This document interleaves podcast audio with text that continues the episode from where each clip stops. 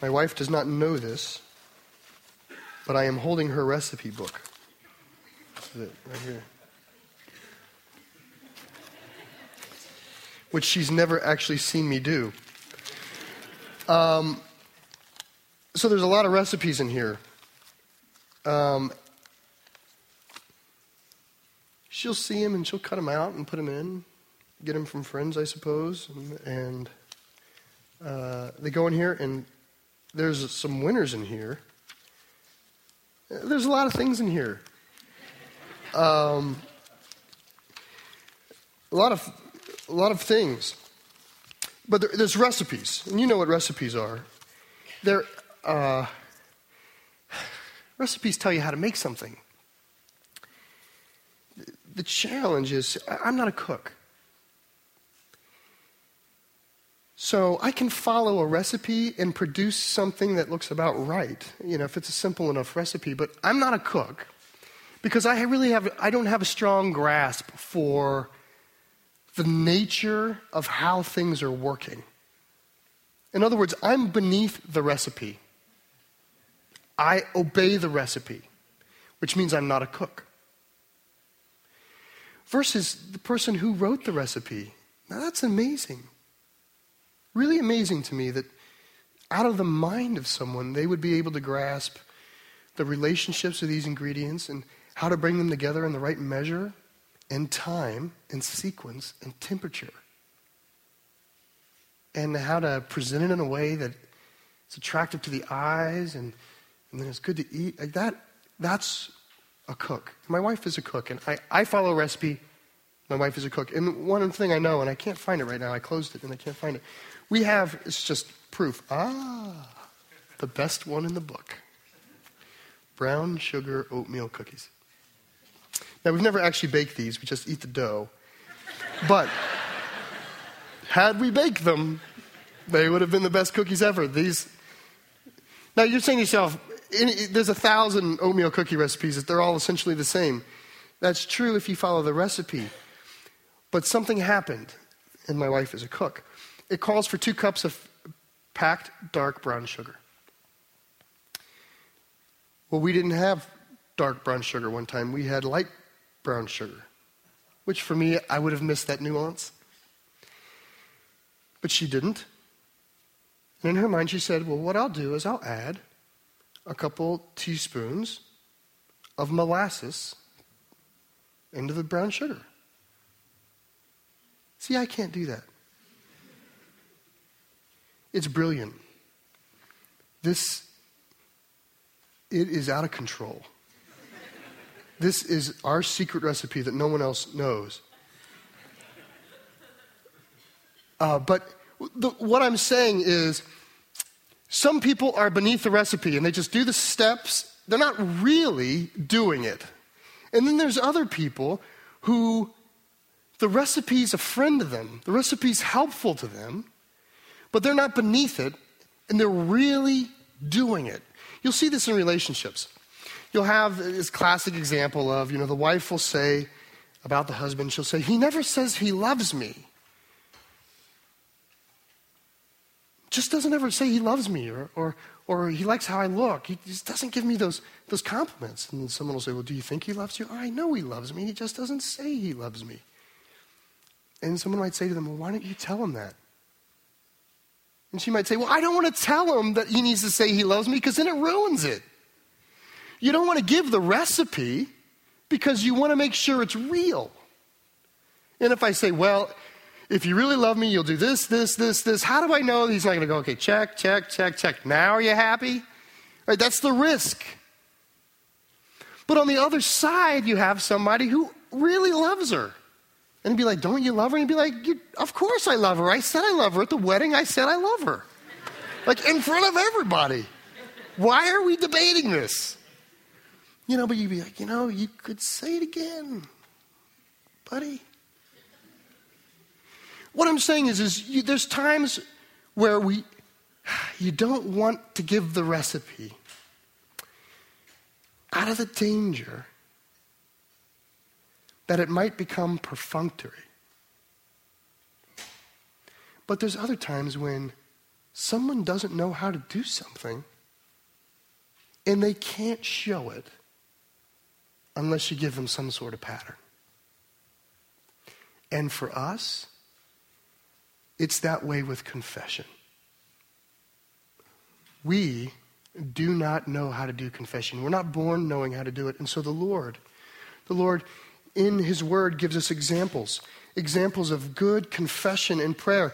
Kind of like a recipe, kind of a way of offering up a pattern. He's extending it to us because he knows it's not in our nature, it's not in our DNA to be truly repentant and sorry for the things we've done. So he's going to show us some good examples. But his desire is not that we would become perfunctory about it, that we would kind of take the recipe and go, check, check, check, check, I'm forgiven. That's not what he wants. And so this morning, as we look at this wonderful pattern of confessional prayer, I want to offer it to you like in the name of God, as here's a way it's done well, but with the encouragement of when you do it, really do it. Don't just go through the steps. Okay, so we're in Daniel 9. Last week, we kind of we worked on the concept of repentance with regards to becoming aware of our sin and our wrongdoing and then the notion of how does grace, God's grace and forgiveness, live next to consequences? Because we know we're forgiven, but there's earthly consequences. And so we talked briefly about how the grace and forgiveness of God heals the disunity between Him and us for eternity. That the consequences we have now in our life are momentary, flashes in the pan when compared to the restored relationship that God has for us. That's where His grace and forgiveness work. And, and there's consequences alongside. This morning, I want us to, to look through the life of Daniel at what a heart of repentant confession looks like. And I'm going to probably say confession more than repentance this morning. I don't really think they're different. I think a genuinely confessional heart is repentant. I'd rather not break the concept up. Okay, Daniel chapter 9. And by the way, I'm getting over a little cold. I'm emotionally thin. So, I'm sorry already. Okay. Chapter 9, verse 1. In the first year of Darius the son Ahasuerus, by descent a Mede, who was made king over the realm of the Chaldeans. In the first year of his reign, I, Daniel, perceived in the books the number of years that, according to the word of the Lord to Jeremiah the prophet, must pass before the end of the desolations of Jerusalem, namely 70. Okay, this is the setting here. Daniel is saying that somehow he has gotten a hold of the book of Jeremiah, the scrolls of Jeremiah. Now, Daniel, it's important to understand, when Israel was destroyed and, or defeated, they brought, there were several times that exiles were pulled out of Israel into Babylon. The very first time that King Nebuchadnezzar, the king of Bab- the Babylonians, extracted exiles from the Israelites, he took the best and the brightest, the smartest, the best looking, the aristocracy, the elite. He pulled them out. Right? He said, let's bring them and incorporate them into the DNA of our people, and that'll be good for us. So he pulls them out. Daniel was one of those people. And he was pulled out as a, a young man or an old boy, about 15 ish. He was exiled to Babylon. The prophet Jeremiah was not exiled. The prophet Jeremiah remained behind in Jerusalem to try to continue to bring a word of faithfulness to the Jews who remained there. They would not hear. Jeremiah had a lonely ministry of rejection. And he eventually, we believe, was martyred in Egypt by his own people who were tired of him. But he remained in Jerusalem prophesying against Jerusalem and their misbehavior for the, the tenure of his ministry until finally the last Jews in Jerusalem fled to Egypt, which has its own spiritual irony, before Jerusalem was utterly destroyed. So they were not exactly peers, they were contemporaries, but now somehow we're to understand that the word of Jeremiah has migrated over walking distance, thousands of miles, into the hands of Daniel. He's reading the words of the prophet from way over there. And when he reads, he reads that God said they would be in exile for 70 years. Now, to give you a sense of timing, Daniel is not reading this going, oh man, we're going to be here for 70 years. He's actually reading this in something like the 69th year of the 70. In other words, when it gets to him, the word to him is the time is almost up. So, the Daniel we're looking at, he enters Babylon, let's say 15. Now he's well into his 70s, receiving this word.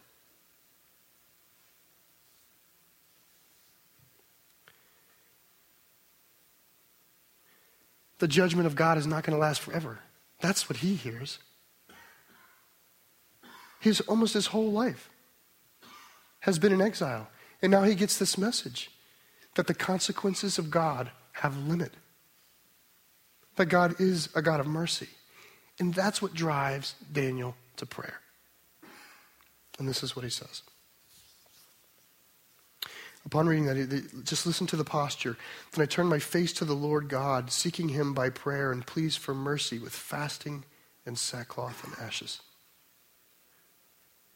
So he realizes that the consequences of God are not going to last forever. And then he adopts this posture. Now, if we're trying to figure out how, like, Lord, we don't really, we're not good at repentance, we're not good at confession. How do we do it? Just note the posture. He turns his face to God, right? Because he knows God. He knows who he is. He, he can look to God, right? When we're beneath the, the judgment of God, it's not that God hates us. It's not that he's just furious and angry with us and he doesn't want us to see. But, but, Daniel knows I can look to him. So he looks to God and he pleads for mercy, but he adopts this humble, this humble stature, sackcloth and ashes. I mean, say he's in his 80s. Like, Imagine this 80 some year old man in sackcloth and ashes on the ground.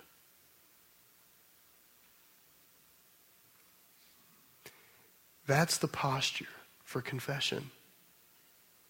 I'm not saying you actually need to go find sackcloth and ashes. I'm saying you should not miss this.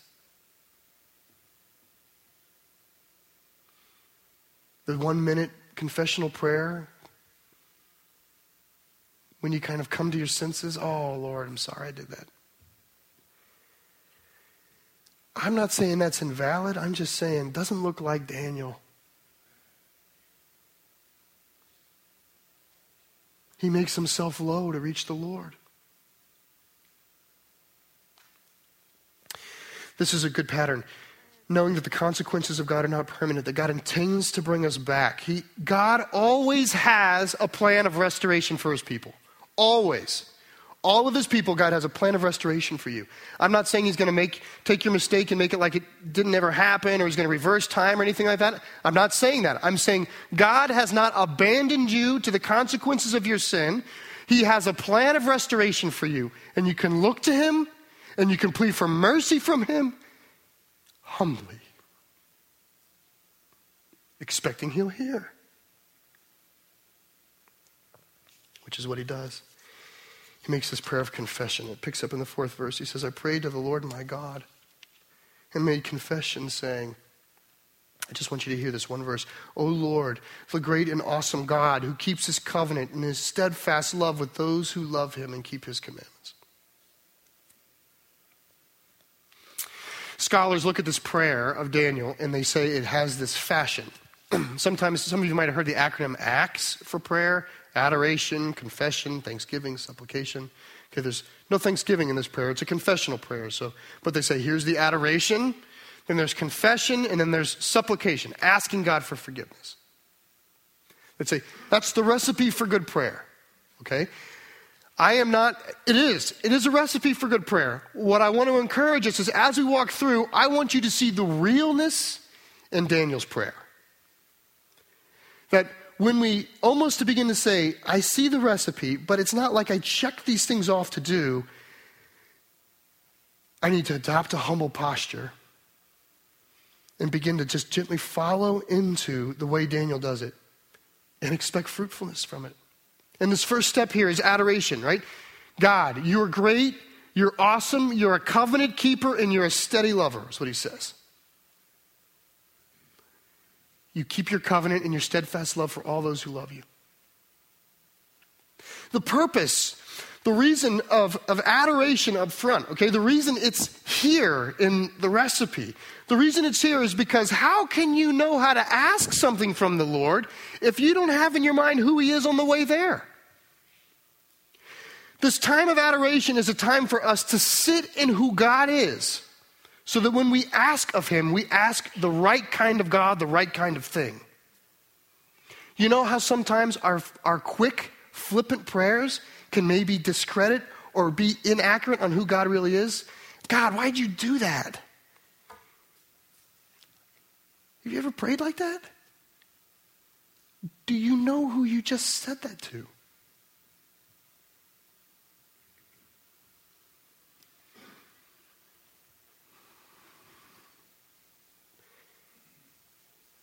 God, am I alone? Am I alone down here? Do you not care about me?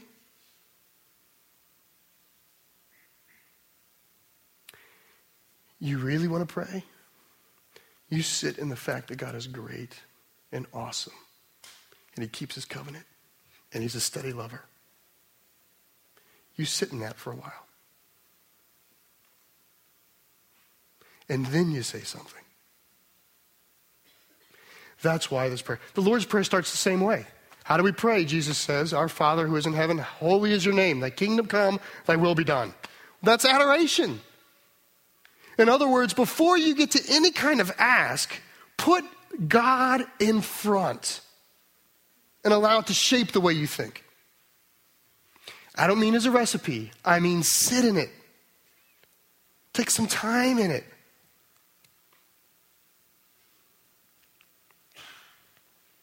That's what he does here. And then he in, heads into confession in the fifth verse. Now, I'm breaking confession up into two ideas. In verses 5 and 6, I'm going to call this kind of confession the admission of guilt. Here's what he says. So he's praying to the awesome God, keeps his covenant, who's full of steadfast love. He says this to him We have sinned and done wrong and acted wickedly and rebelled, turned aside from your commandments and rules. We have not listened to your servants, the prophets, who spoke in your name to our kings, our princes, and our fathers, and to all the people of the land.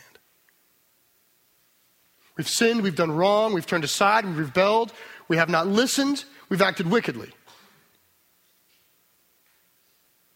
That's what he says. In other words, Daniel is saying guilty. Not maybe kind of guilty there. We're guilty. Not, well, I, the, the tone of my voice might not have been ideal, but did you hear what they said? Not that. Guilty. Not like, well, if you're going to call it a sin, I guess you might. Not that. We sinned. We've done wrong. We've acted wickedly. We've rebelled. We've turned aside. We have not listened. Can you, I'm just saying, when you get to the notion of confession, can you hear from Daniel? This is how you know it's real is there's nothing in Daniel's spirit that's trying to hedge with the Lord about his own righteousness. What is Daniel trying to salvage about Daniel? Nothing.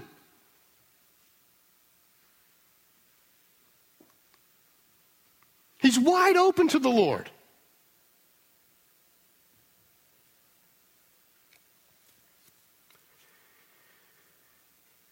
These six descriptives sin, done wrong, acted wickedly, rebelled, turned aside, have not listened. They build, it's the way that Daniel is saying, it's not that we did something wrong. we have been wrong by you a lot.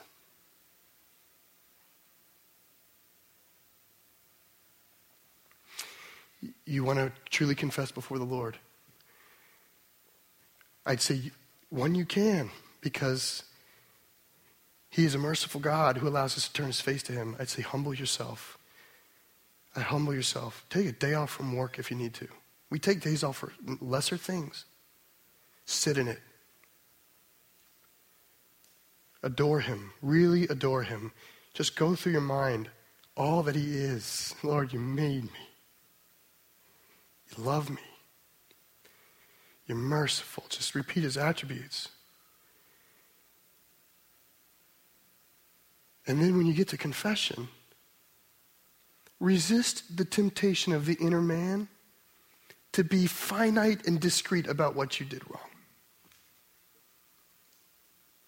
Forgive me for doing that thing.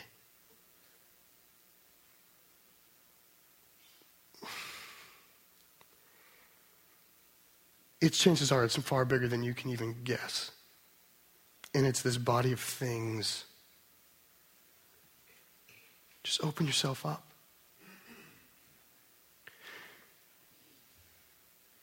Be suspicious that your sin is rather symptomatic rather than punctiliar.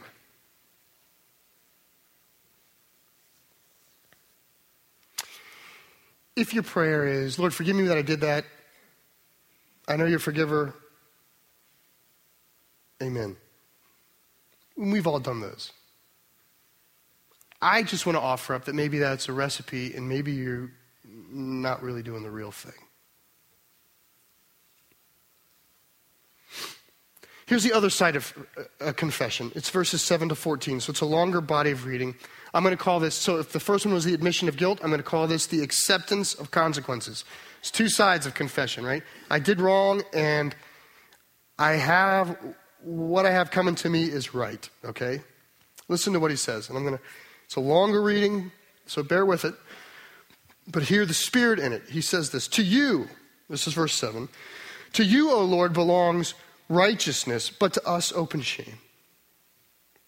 As to this day, to the men of Judah, to the inhabitants of Jerusalem, and to all Israel, those who are near and those who are far away, and lands to which you have driven them, because of their treachery they have committed against you. To us, O Lord, belongs open shame, to our kings, to our princes, and to our fathers because we have sinned against you. To the Lord our God belong mercy and forgiveness, for we have rebelled against him and have not obeyed the voice of the Lord our God by walking in his laws, which he set before us by his servants the prophets. All Israel has transgressed your law and turned aside, refusing to obey your voice.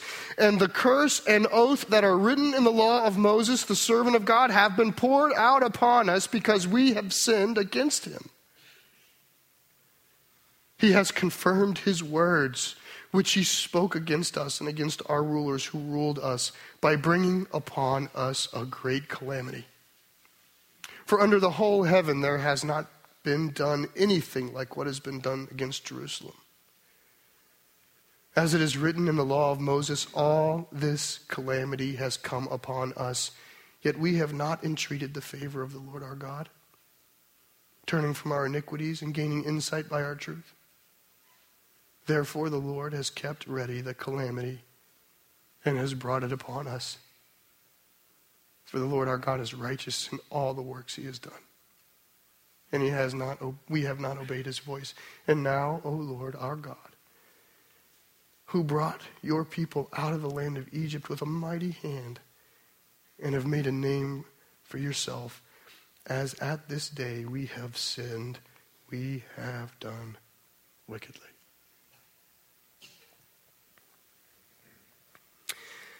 The first confession is confession of guilt. We've sinned, we've done wrong, we've acted wickedly, we've turned aside, we have not listened, we've rebelled. And then this is, and what has happened, the calamity that has come upon us. Lord, you're righteous in bringing this calamity upon us. In fact, you warned us all through the lives and generations of Israel, with, through the prophets, through the law of Moses, through the teachings. You've tried to call us back to righteousness amidst it all, and, you, and yet we did not, it says. We did not entreat you. You're right when you judge. You have not let us down. You warned us.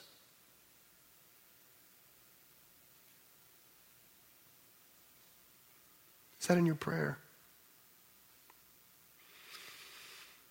After your prayer of adoration, Lord, you're great and you're awesome. You're a keeper of covenants. You love steady, Lord. You don't get tired of me.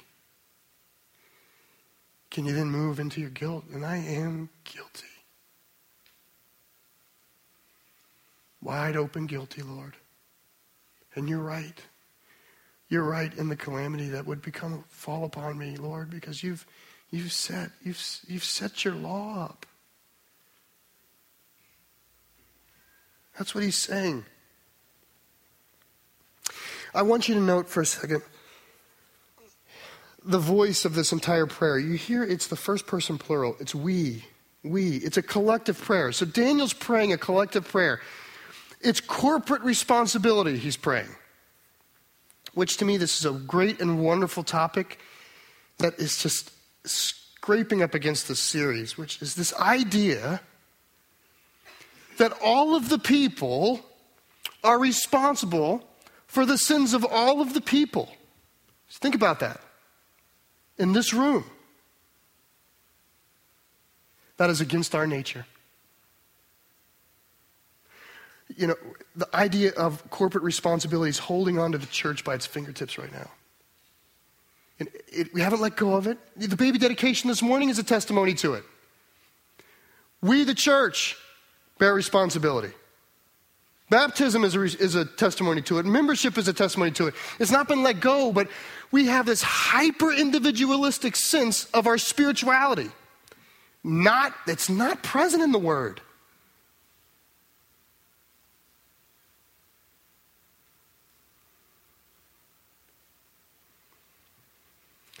Can you have a sense that every act of iniquity that comes out of the people of God, that all of the people of God bear some corporate responsibility there?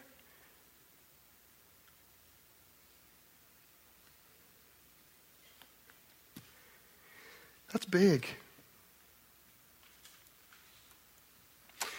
We have, I think, in us, when we see sin, happening, and it's over there, we regret it. We may grieve it. We may judge it. We may not confess it. We may not feel that we're responsible for it. Oh, yeah, I see. That's a train wreck. I could have told you that was a train wreck coming. They hardly ever even came to church. I mean, my money was on that failure from the beginning. I should go to Vegas. You should get in sackcloth and ashes. We should. And bear the shame openly. That's what he's saying. And the, this is it. I just want to side glance here just to see. And of all people, Daniel is the one saying this. This is what it frustrates me and exhilarates me at the same time. Daniel is praying this prayer. Of all the people to pray this prayer, Daniel is praying it. What did Daniel ever do wrong? He was like 15 when he got thrown into exile. I mean, he's one of the people in our mind and in our estimation could genuinely plead, Look, I'm innocent. It was the, my father's generation and my father's father's generation. Like, I am the victim of their crime. And not only was he young when the judgment came, but can you find a, a better example of godly living than Daniel? The lion's den for crying out loud. What a holy, faithful man. And he, he owns the sin. Oh, man. How does that happen? It's a sense that sin cannot be in my house without me owning it. This is Daniel's attitude. If the sin is in my people, then I must pray confessionally. This is how you know. This is how you know. Like, am I going through this as a recipe or am I sitting in this? Is it real? Right?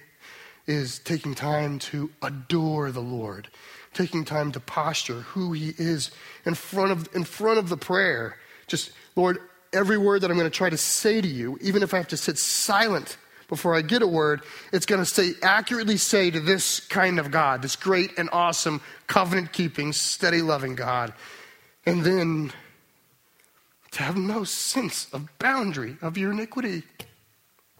No boundary. We just don't do that. We're so worried about drawing the jurisdiction of our innocence that we hate to confess any kind of wrongdoing. Daniel is neck deep in sin that you and I would say he didn't even commit.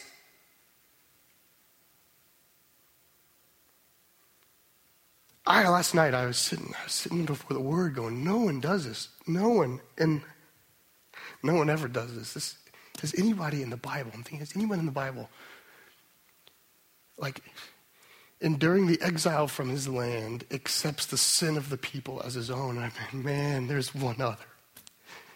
Is Jesus. Sent to a place not his own, took all of our sin and on the cross says, Forgive them, for they not know what they do. I'm just saying, you want to know if you're really confessing. When all the doors that you protect yourself with, all the self righteous defense mechanisms you have, when they're all unlocked and they're laid wide open, and you're just sitting here before the Lord going, guilty. I'm guilty.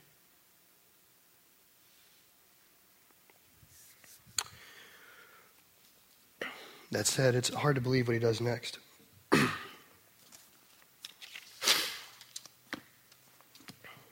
like the best place in the whole Bible. Verse 16.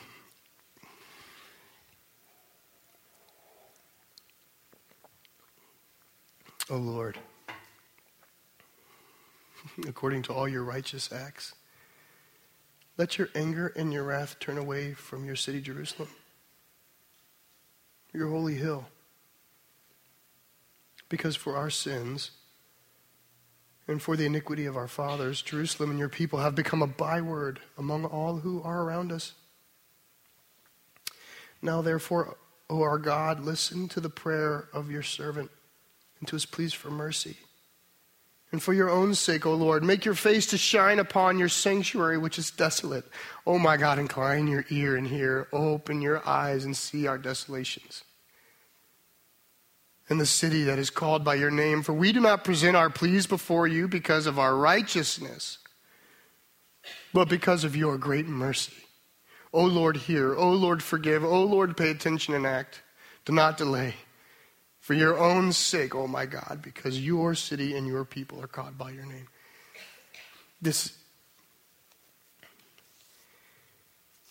You ever been surprised by something you've done a thousand times? I'm reading this and I'm, I'm just meditating on all that Daniel's done, the way he's opened himself up. Lord, you're great.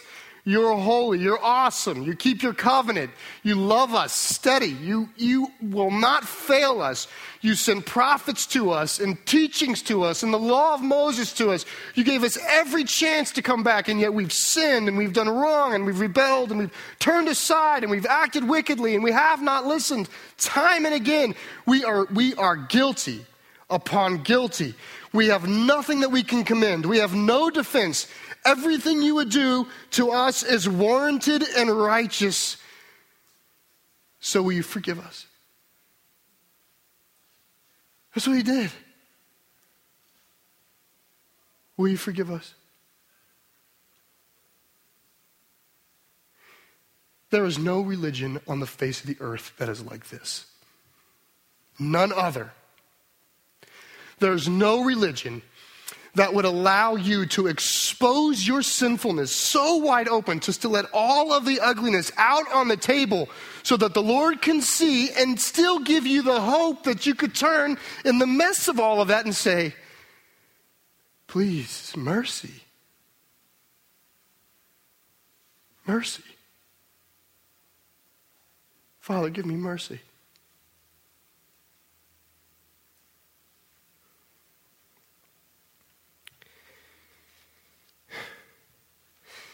This is how you know it's real. When he pleads for mercy, the glory of God is the purpose. Did you see that? He says, Listen, Lord, because of our iniquity, your name has become a byword among the people around us. In other words, this is when you sit with God and, his, and you appreciate who He is.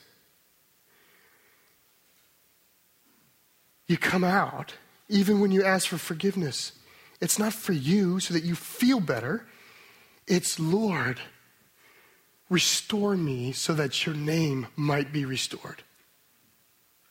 It's, Lord, show me mercy so that in me receiving mercy, the world might see your mercy. Make your name great in me and through me through your mercy. Is that not the Lord's prayer, by the way?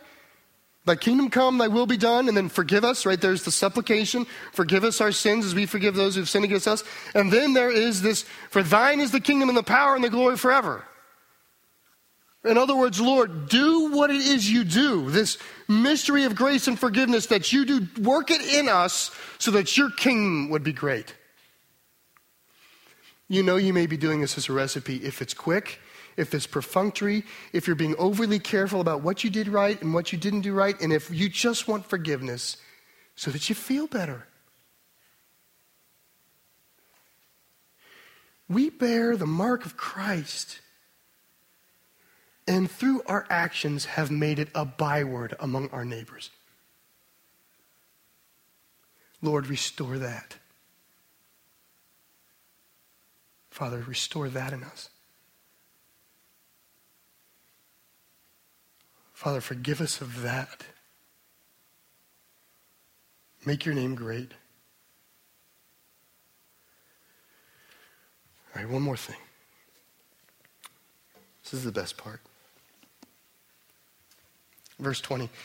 While I was speaking and praying, confessing my sin and the sin of my people Israel, and presenting my plea before the Lord my God for the holy hill of my God, while I was speaking in prayer, the man Gabriel, whom I had seen in a vision from the first, came to me in swift flight at the time of the evening sacrifice. Okay, what he's saying is, while I was praying, Gabriel, the angel, came to me in swift flight. Okay, it's painfully obvious it was why he was praying. He said it in eight different ways.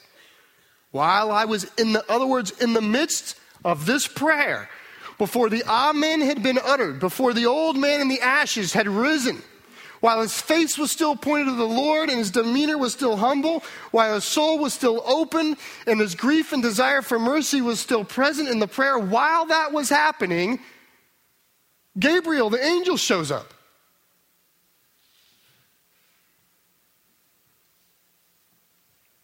Verse 22. He made me understand, speaking with me, saying, O Daniel, I have now come out to give you insight and understanding. At the beginning of your pleas for mercy, a word went out. Do you hear that? Do you hear that? This is, this is God, okay? This is God.